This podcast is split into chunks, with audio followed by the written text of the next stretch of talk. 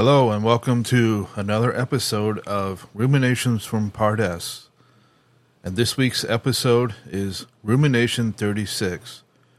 Where did the idea that congregations need a pastor or a messianic rabbi come from?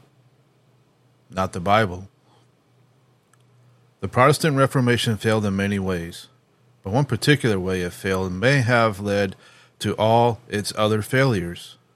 It is this the Protestant Reformation failed to declare once and for all that the single leader model ultimately negates the leadership of Messiah. Just as Korach's rebellion was to replace Moshe, so too the one man show in pulpits and bimahs usurps the very leadership of Messiah. There is one head of the congregation of Hashem. It is Yeshua alone. It is quite ironic that many self appointed pastors and messianic rabbis lead the congregation away from the Torah of Moses. And I would point out at this point that the reason for a lot of these problems is a thing called syncretism. It means the integration of two systems of belief or religious systems. One is man made, one isn't. In other words, and this is quite prevalent among Messianics, in particular the Hebrew Roots movement, where they're attempting or continue to do so, is to meld aspects of Judaism with Christianity. Now, I've pointed this out before that this is a, a futile attempt. Judaism is not a religion that is man made, it is a way of life that emerged from the giving of the Torah. And that's it in a nutshell. As Rabbi Hillel said in the Talmud, the rest is commentary. Go and learn. In other words, get educate yourself.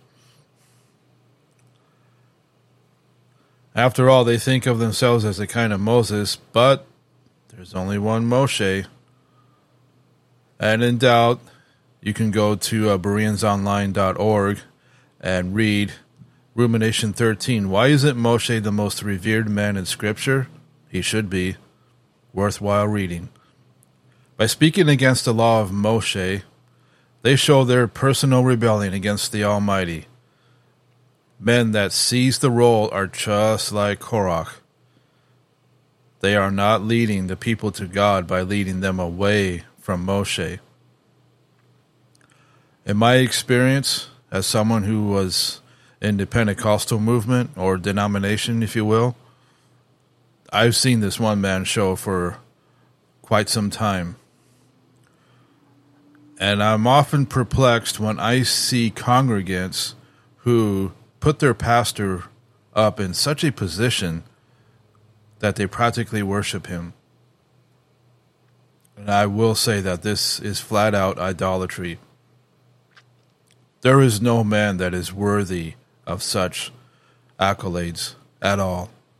We are all servants of Hashem. No one is the better of the other. And you might say oh, some people are more equal than others, but not in Hashem's eyes, not when it comes to the Torah.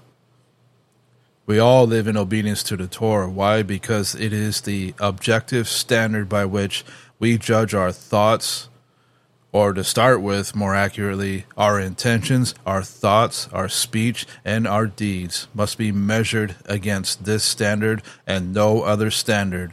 It does not matter what man comes along and tells you, you need to do what I say. And I will rightly come back and say, oh, then what standard are you living by? Of course, I would not get an answer to this, but of the dogmas that I've heard for so long, oh, the Torah is done away with. Jesus did away with it. But as we will see later on in this episode, that is a a fallacy, demonstrably false. And like it says, they show their personal rebellion against the Almighty. How can you claim to love God and don't obey Him? Men that seize the role are just like Korach. They're not leading the people to God, but by leading them away from Moses. And I'm repeating there. By rebelling against Moshe, they are rebelling against Messiah. By annulling or diminishing the Torah, they make for themselves a new law, and it is not God's law, no matter what they say. They gathered together against Moshe and Aharon and said to them, You take too much upon yourselves, for all the congregation is holy, every one of them, and Hashem is among them. Why then do you not why do you exalt yourselves above the Kahal, the assembly of Hashem? I mean, what I find in this verse is that Korach, and quite possibly on a literal sense, that he is playing the congregation against Moshe and Aharon.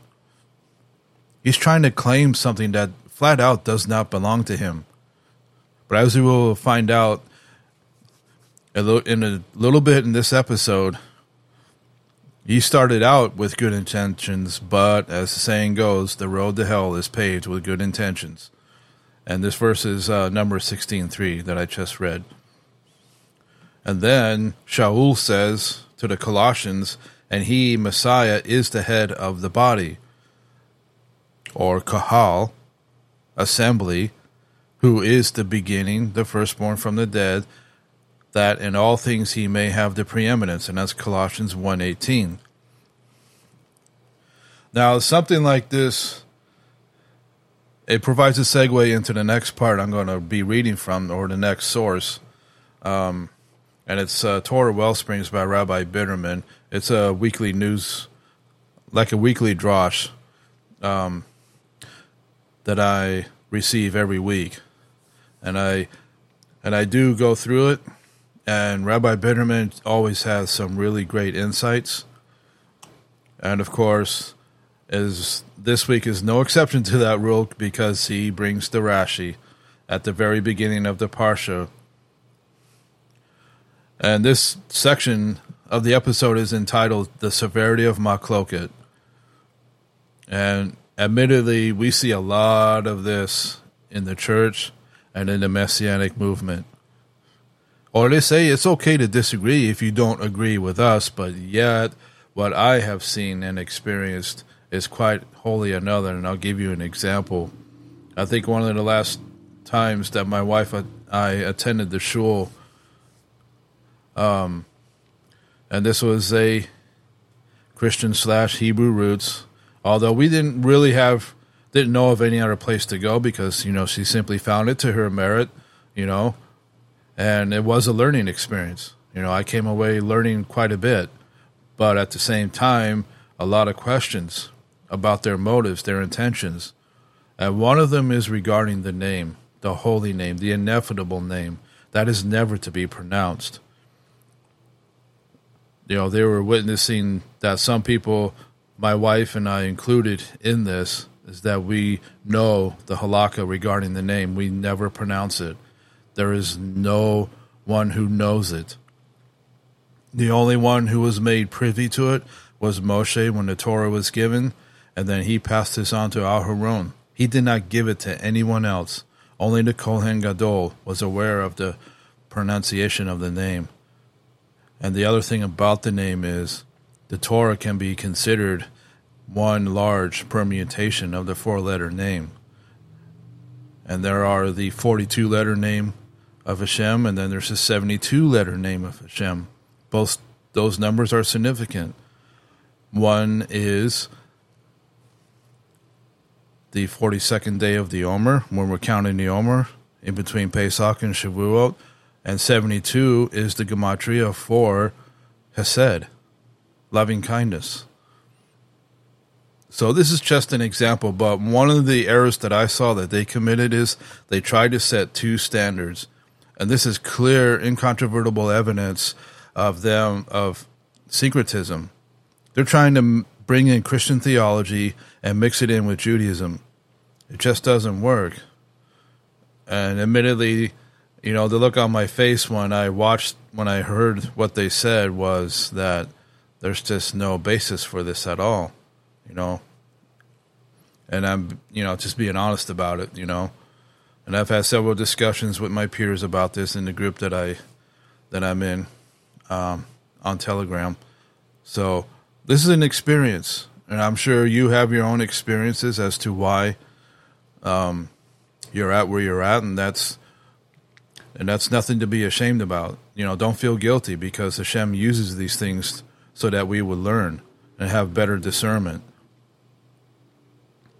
So, getting into the severity of Machloket, Rashi at the beginning of the Parsha writes, This Parsha is taught beautifully in the Midrash Tanhuma. And Biderman points out it's rare for Rashi to provide a reference. And what is he telling us? The Pri Megadim writes, Omarim Hatzalah. People say a cute hint to explain this Rashi. It states in Mishlei 1523, Ve'deber ve'e tov ma tov. How good is a word in its time? When it isn't the right time, it isn't nice. For example, during Pesach, it isn't the right time to discuss Hilkot Sukkot or Hilkot Yom Kippur. Rashi writes, It is always the right time to speak about Parashah Korach. This is because Machloket can happen at any time, so it's always appropriate to discuss this topic. The Rambam, in a letter, describes the severity of Machloket. He writes, Don't contaminate your souls with Machloket that destroy the body, neshama, and wealth. I saw families perish, cities destroyed, communities dispersed, Chassidim lost, honored people disgraced, all because of Machloket. The Nevi'im foretold prophecies, and scholars spoke wisdom regarding the severity of Machloket. But even they haven't fully described just how bad it is. Therefore, hate it, run away from it, and keep away from all those who love Machloket, lest you be punished with them the Shla and Sha'ar HaOtiyot writes, Why do I need to elaborate on the ugliness of Machloket? All Sepharim are filled with the subject. The sin of Machloket is worse than Avodah Zera. The lowest yid would certainly be nos, uh, Mosher Nefesh rather than worship Avodah Zera. So how could a person not be Mosher Nefesh to avoid Machloket? For it is worse than Avodah Zera. Even a drop of Machloket is too much. One spark of Machloket can create a fire that destroys everything. And of course, this reminds me of what James says in his letter that, oh, what a great fire the tongue kindles. The Shla is a Kiddush. Machloket is worse than Avodah Zera. The proof is in the following Midrash. So the Midrash and Yalkut Shimoni 218 states, Nearly everyone in Akav's generation worshipped idols, yet they succeeded in their battles. This is because they didn't speak Lashon Hara. On the other hand, in David HaMelech's generation, even young children knew much Torah, but went to war and lost because there was Lashon Hara. The Shla quotes this midrash as a source that Machloket and Lashon Hara are worse than Avodah Zera. The Shevet Musar 3722 points out that the manna fell almost every day in the desert. It even fell on the day Bnei Yisrael made the Egel. But it didn't fall on the day Korach made a Machloket because Machloket is worse than Avodah Zera. This is another source that Machloket is worse than Avodah Zera. The Chasam Sofer, a blessed memory, writes that Aharon HaKohen agreed with the nation and helped them make the Egel because he understood that if he refused, there would be Machloket. Aharon preferred the sin of Avodah Zera over the even greater sin of Machloket. We are supply, surprised that Machloket is worse than Avodah Zera, but what? But that is what the Torah tells us so we must be vigilant to avoid machloket. We add that every machloket contains an element of disbelief in Hashem. If one believed in Hashem, he wouldn't stir up a machloket. Rebbe Bunim of Peshischa, a blessed memory teaches, emunah means that one believes that he has everything he needs, and if he needs more, Hashem will give him more. So there is no reason to be jealous or to fight to get more.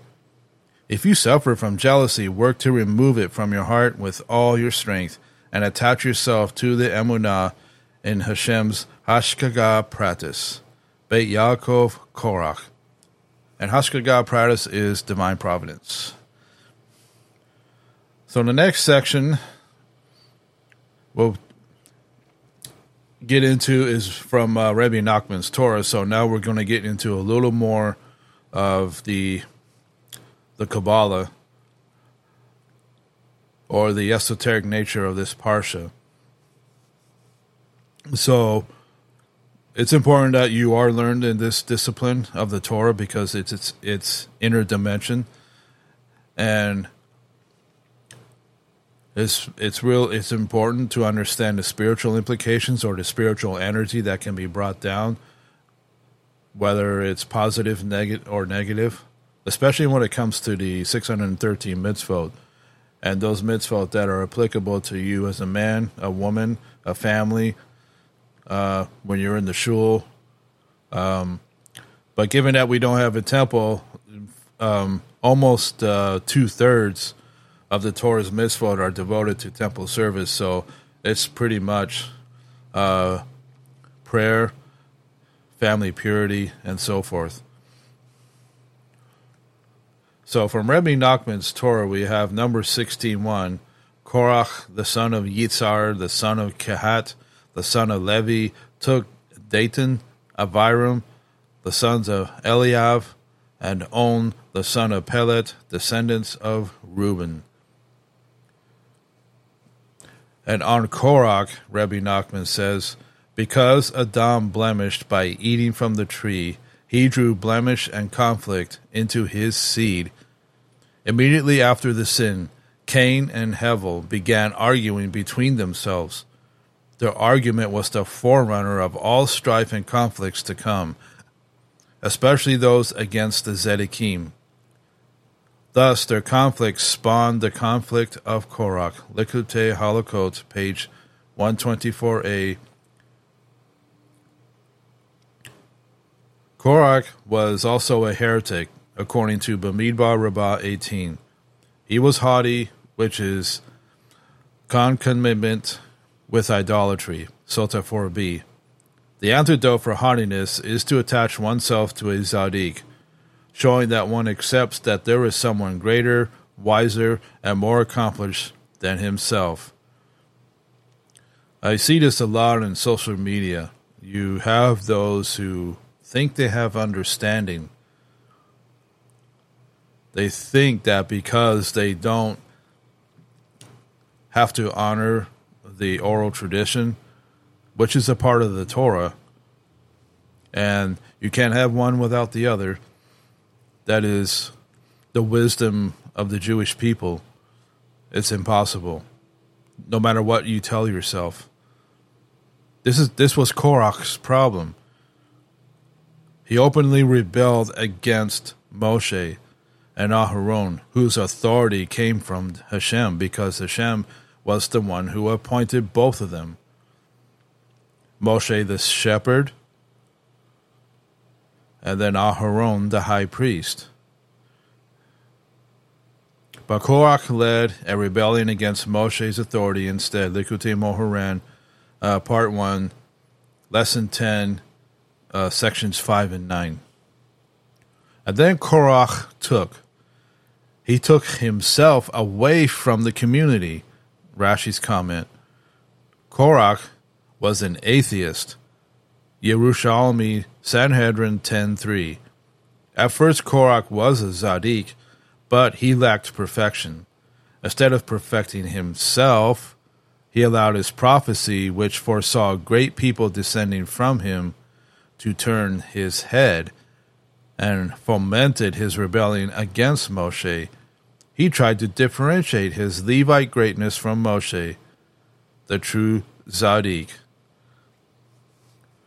This is something else you see today. You have these self proclaimed prophets who try to differentiate themselves. But the question I would ask then who is the only Gentile prophet that the Torah mentions? There's only one.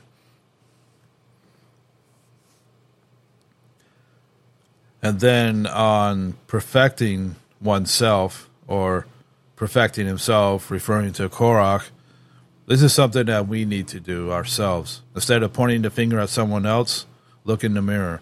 It's all too easy to point the finger at the other guy, but before you get overzealous in that area, look in the mirror. It's really important.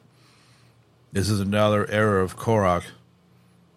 He didn't look at his motives. You know, why are you doing this? And intention is really important, especially in in the mystical nature of things. And then another part on Korach took, he took himself to one side with the intention of separating himself from the community. Rashi. Aharon was a Kohen who is associated with Hesed, kindness, and corresponds to the spiritual reality called the right side. Korach was a Levite who is associated with Gevurot, judgments, and corresponds to the spiritual reality called the left side. God's decree, let there be light, Genesis 1 3, corresponds to the right side, and there was light, Ibid, corresponds to the left side. God separated between the light and the darkness, Ibid 1 4. This refers to the difference between Aharon and Korach. Likutei Moharan, Part 1, 44. And then this next part is a quote from a friend of mine on Facebook, uh, Ray Luke. I want to give him credit for this. Um, he apparently got into a discussion with um, what was a layperson because I asked about it and I was curious. Um, so it goes, my friends, let me explain something to you. What the church fathers refer to is that the disciples of Jesus, who were Jews, who were so Jewish that they were considered heretics, they were like other religious Jews in traditional Judaism, who they also viewed as heretics. And again, this is all in the context of Korach, that you have pastors and so-called and, you know and messianic rabbis who tend to take the place of Moshe you know, they don't honor Moshe. You know, and this is really the problem with the church fathers and pretty much all of Christianity. Particularly, these Jewish disciples of Jesus were seen with the ancient groups of the Hasidim and Pharisees. There was no Messianic Judaism. And double explanation point on that. I have researched this historically from various scholars. Messianic Judaism is a modern syncretic religious movement that combines Christianity, most importantly, the belief that Jesus is the Jewish Messiah. I'm going to pause there for a moment on the word syncretic because there's a synonym to that word, and I previously mentioned it earlier syncretism. This is something that Messianic Judaism does in their syncretic uh, belief. In other words, you know, Jesus, you know, Jesus is the Jewish Messiah with elements of Judaism and Jewish tradition. They're mixing the two. And I've pointed out before that this is impossible. You cannot mix two, um, you cannot mix a man made religious system with the way of life of Torah observance. You can't. It's impossible. Yaakov was warned about this from Hashem in Parashat uh, Vayetze in Genesis where he's told, Don't take the king's highway, take the way that I'm telling you to go. And this is exactly what we should be doing, is taking the way that Hashem has laid out before us. It is Derek Hashem. And it goes on. It emerged in the 1960s and 70s. Uh, this could also be better known as the uh, Jesus movement. It's another name for it, especially in Christian circles. It combines Christian theology, doctrines, and dogmas with elements of Judaism that caters to these views. Uh, see Ariel 2000, uh, page 223, uh, Sherbock. And also page 179, same source. And it goes on in the late 1960s and 70s, both Jews and Christians in the United States were surprised to see the rise of a vigorous movement of Jewish Christians or Christian Jews. It's kind of an oxymoron to me. I mean, you know, which are you? How you how are you identifying yourself? What are you identifying yourself with? I think that's the real crux of of this matter here. For many observers, such a combination seemed like an oxymoron because they saw the two faiths as completely separate from each other. This is like Korach. He's trying to take something that doesn't belong to him, and he was given a very distinct place of honor in that the Kohats had the honor of carrying the Brit Aron, the holy ark that contained the tablets, Aaron's rod that budded, and the uh, showbread and the um, the manna. You know how much better can it get when Hashem bestows that kind of honor, and the ark is ex- exceptionally holy. It's always in the Kedosh Kedoshim and it was his uh, clan that had the responsibility of carrying it, the ark.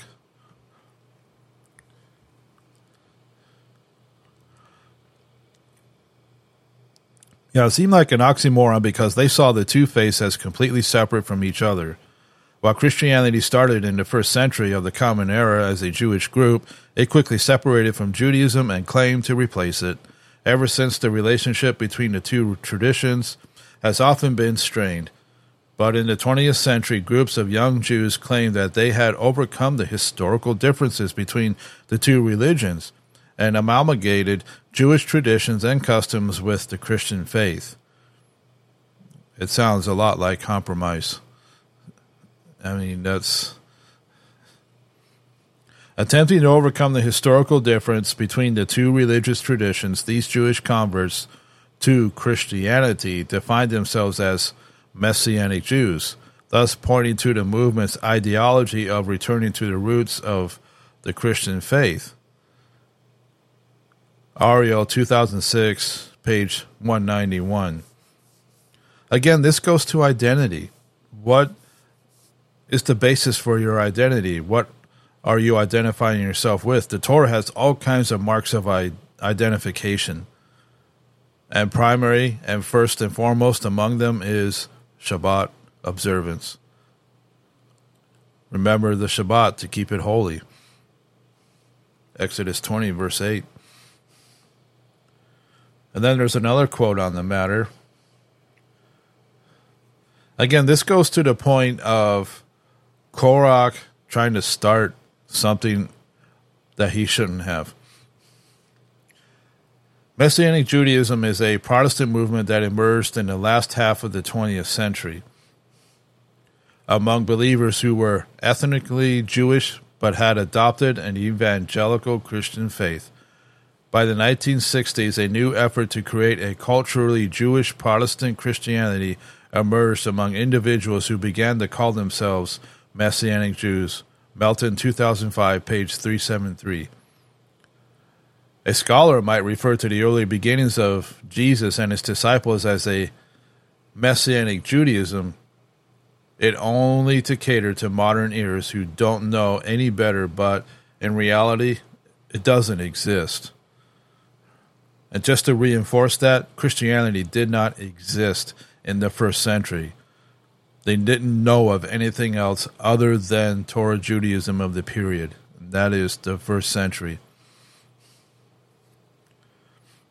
Jesus did not represent a new Judaism or anything like that. He did not come to start a new religion. Matthew 5:17 through 19. He came to support the same faith and covenant of Moses, the prophets and their descendants, the Chassidim, Pharisees, and sages of Israel known as Torah Judaism. Judaism, by definition, is messianic in that they believe in the messianic concept in the Messianic era and in the coming of the Davidic Redeemer who is called the Messiah, but not Messianic in that the belief in Jesus as Messiah makes a special sect of Judaism. No, that is a phenomenon of evangelical Christianity. In the first century, there were various Jews of various backgrounds and sects who were in sync and may have even believed in Jesus' messianic activities. I would also point out this is not why Yeshua came in the first place. You know, he's come to call those to repentance. You know, he came for the lost sheep of the house of Israel. There's really nothing in particular that's messianic about it, just a call to Teshuvah, to be about teshuva, to return to the Torah. Shuva la Torah. This is exactly what Yochanan the Immerser did. It's nothing new. They basically, in a sense, declared the very same message that Moshe declared in his final address, which is Devarim, the fifth book of the Torah, that he's warned them explicitly that do not turn away from Hashem. But Moshe, in his wisdom that was granted to him by Hashem, knew that after I'm gone, you guys are going to turn away to all kinds of idolatry, to your own way. You know, and I call heaven and earth to bear witness against you that you will do this do, you will do this very thing. You know. so these artifacts. You either believe it or bury your head in the sand. But it is the facts. and, he, and he points out that he sounds like a broken record. Well, we all do. We all sound like a broken record because we repeat these things year after year for each uh, parsha. You know, because sooner or later someone's going to hear hear this. They have they'll have ears to hear, and it will get into their heart. It'll get into their mind, and they'll realize that everything that the, you, you've been taught has been has been false all this time. I came to this realization, and so many others like myself as well. You know, Hashem is pulling out a remnant for Him. This is His work. This is what Shaul says in Ephesians that we are His workmanship, created for good works in Messiah. That is, with a messianic consciousness of redemption, that to bring about the Geula, which is redemption in our day. And just to kind of sound like a broken record myself, and I've always said this myself Jesus is not a Christian. He's a religious Jew within first century Torah Judaism.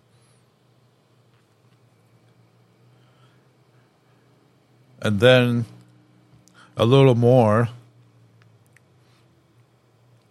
Um, this again is uh, something Ray Luke posted on Facebook. Um, I do recommend you uh, follow him. Uh, the Hasidic philosopher Martin Buber, in his classic I and Thou, wrote Mundus vult decipi, the world wants to be deceived. The truth is too complex and frightening. The taste for the truth is an acquired taste that few acquire. Not all deceptions are palatable. Untruths are too easy to come by, too quickly exploded, too cheap and ephemeral to give lasting comfort. Mundus vult decipi. But there is a hierarchy of deceptions. Near the bottom of the ladder is journalism a steady stream of irresponsible distortions that most people find refreshing, although on the morning after, or at least within a week, it will be stale and flat. Good point about sensationalist journalism. On a higher level, we find fictions that men eagerly believe, regardless of the evidence, because they gratify some wish Near the top of the ladder, we encounter curious mixtures of untruth and truth that exert a lasting fascination on the intellectual community.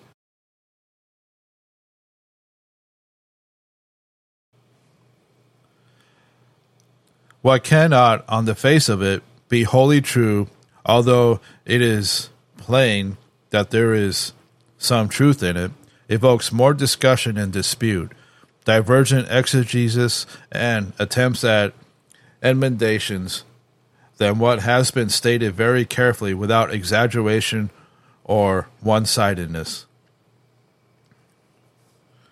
And then another author that he that he quotes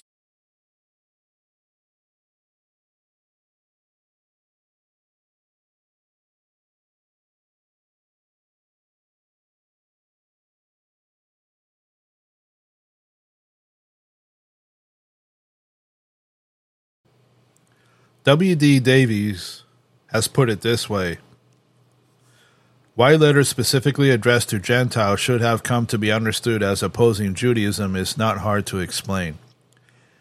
And he continues The loss of Paul's historical and cultural context led to a different Paul. And he concludes when his letters came to be read by the Gentiles, who little understood Judaism, the misrepresentation became almost inevitable. Thus, Peter's warning in his second letter, chapter 3, verse 16. Those who are unlearned, unstable, wrest or twist the scriptures to their own destruction. And this is at what we have seen for basically 2,000 years this misinterpretation, the inevitability of it, the perpetuation of the lies and taken Shaul out of context. And note that I use his Hebrew name rather than the Greek. Although he himself said, I am a Greek to the Greeks. And this is from uh, W.D. Davies, Paul and the People of Israel, New Testament Studies, uh, 24, number 1, 1977. And that's page 24. And then one last thing. We must ask ourselves why mainstream Christianity has not only been largely uninterested in what the historical Jesus actually taught, but views, believing as Jesus believed, as a major departure from the religion. Does this not reveal an understanding that what Jesus actually taught contradicts what the inherited system teaches about him? Not aware, how aware is the Christian public of this discrepancy? I will say my wife and I started become aware of this back in 2009 in a more profound way. If the large majority of modern denominations have unknowingly embraced post biblical ideologies which have severed Jesus from his own theology or faith, the consequences could be nothing less than earth shattering. We should not be surprised at the recent state of faith. The God of Jesus in Light of Christian Dogma by Keegan Chandler, page 16. And then from Martin Buber, the Jewish philosopher, in a letter to David Cooper said, You ask me if I believe in Jesus? Jesus who? Jesus in the arm of a stone Madonna? No. That is idolatry. The Reformation came and tore down the image and nailed up a creed. Do I believe in Jesus of the Protestant creed? No. That is fetish. I do not believe in Jesus, but I believe with the Jesus of Matthew, Mark, Luke, and John. And those are my sentiments as well. And this is makes the case that we need to be careful. We got to be looking in ourselves. You know, what perceptions are you holding on to that are just simply not biblical? That's that there's no support in the Torah for it at all, as well as the words of the sages. And I also I sound like a broken record when I say this, but if you reject the word of the sages, this is nothing more than a soft form of anti Semitism, which must be guarded against. And I would also use a modern day real metaphor. And what our country is dealing with right now is the insurgency of Marxist ideology in our country, our schools, our government, every almost every aspect of our life, which is supposed to be based on the Constitution, a constitutional republic. But I gotta be honest, I didn't think I would live to see what I'm seeing now, but you know what? I think we're all privileged to see what we're seeing, but at the same time, it raises the alarm that we must take action. We can't, we just can't sit idly by while the spiritual roots of our country are uprooted by heretics, by people who have no love for Hashem and His holy Torah, and especially His people who choose to live the way He wants us to live. But then again, Shaul says to Timothy, second letter, chapter 3 all those who live godly in Messiah Yeshua will be persecuted. You will be looked upon. You'll be derided. Uh, evil will be spoken of you and then for the Messiah's sake. Or I would also add for the Torah's sake as well. So, so many are caught up in the rebellion of Korach, but we who know and love the Master and attach ourselves to the true Zadik strive to learn and educate ourselves and to connect with someone who knows more than you. I don't know these things except for the fact that I've connected myself with someone who knows more than I do. And I deeply appreciate it all that time. You know, I appreciate the time I'm able to spend with my peers when we uh, study Torah on Shabbat Eve, you know, over Zoom when we get together, you know. Uh, sometimes they go to wee hours of the night, but I'm okay with that because why? We have a love. The seed of Torah has been planted in us, as John writes in his first letter. So, just some closing thoughts here so that um, to understand that when we look in the mirror in the morning when we get up, you know, what do we see? You know, what is it presenting to us? Is it a person who's striving to be a Zadik? Because we all can be. We can be pious as well. But it's my prayer and that you merit these two levels of Torah living, a Zadik, a pious man. That's what our master was. And may he be with you in all that you do and may Hashem strengthen you, cause your hand to prosper at whatever you put your hand to do, and may you prosper in your studies and in your relationships, your friendships, and all that we do for each other. Amen.